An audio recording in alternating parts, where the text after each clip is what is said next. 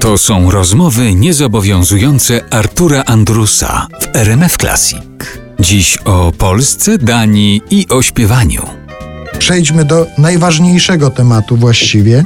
Naszym gościem dzisiaj w Niedomówieniach jest Czesław Mozil.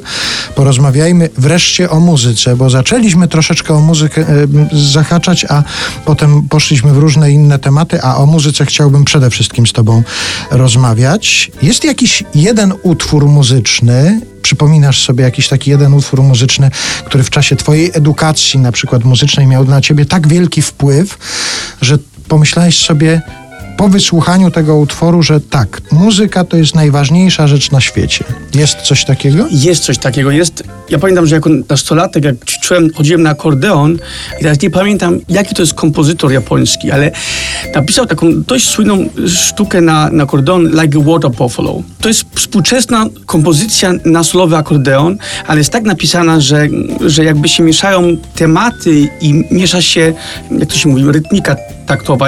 Przepraszam, jestem po akademii, ale dużo takich polskich fraz nie znam, ale jest to coś fascynującego. I pamiętam, że, że jak usłyszałem to pierwszy raz, to tylko marzyłem, kiedy będę umiał grać na akordeonie tak, żebym mógł to zagrać. I pamiętam, że walczyłem z tym, ale to uczucie, jak nagle siedzisz i grasz i masz poczucie, bo tak często jest z muzyką współczesną według mnie, że dostajesz jakieś nuty, zlepki, czasami nawet one są ręcznie napisane przez kompozytora, walczysz z tym, możesz grać dwa miesiące, ale nagle, w momencie, gdzie nagle to tak jak takie obrazy trzywymiarowe, czy tak, że nagle widzisz to, czego inni nie widzą od razu. I to pamiętam, że zrobiło na, na mnie ogromne wrażenie i nie miałem takich przeżyć wielu potem w życiu, ale naprawdę jak taki Matrix, jakby czas się zatrzymał, robiło to na mnie ogromne wrażenie, aż bym powiedział takie uczucie trochę religijne, duchowe. A ile wtedy miałeś lat? Mniej więcej na jakim etapie to było twojego życia? Ja trochę później zacząłem na akordeonie i nie byłem aż takim zdolnym, więc niektórzy powiedzą, Boże, dopiero wtedy, ale chyba miałem piętnaście lat, czternaście, jak zacząłem, grałem ten, ten kawałek. No dobrze, a co spowodowało w ogóle, że zacząłeś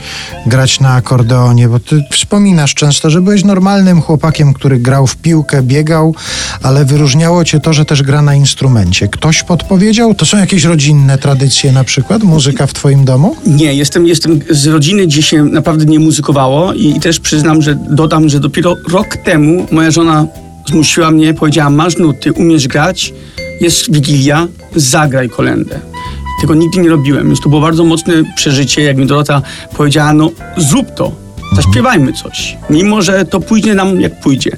I to było bardzo, bardzo piękne, mimo że się bardzo stresowałem. Nie jestem z domu, gdzie, gdzie muzyka była, ale rodzice chyba posłali mnie na pianino, żebym miał jakieś hobby oprócz tego, co robiłem, a jednak mieszkałem w takim środowisku, w takim getcie, gdzie bardzo łatwo można było w jakimś tam pewnym etapie nagle jakby granica między rozrabiać z kolegami, a kryminalka albo coś, co jest przestępstwem, się bardzo zmywała, więc mama stwierdziła, że może pianino by było fajne, a rok później byłem na koncercie, zobaczyłem akordeony, wtedy nazywałem to harmoszka, chciałem na harmoszce spróbować zagrać. Przychodzę na pierwszą lekcję, pani mówi, Czesławie, to nie będzie harmonika, to będzie akordeon, czyli będziesz miał też wolny bas, czyli będziesz mógł grać melodię w prawej ręce, ale też w lewej. Czyli nie tylko akompaniamenty w lewej ręce i tak to się zaczęło.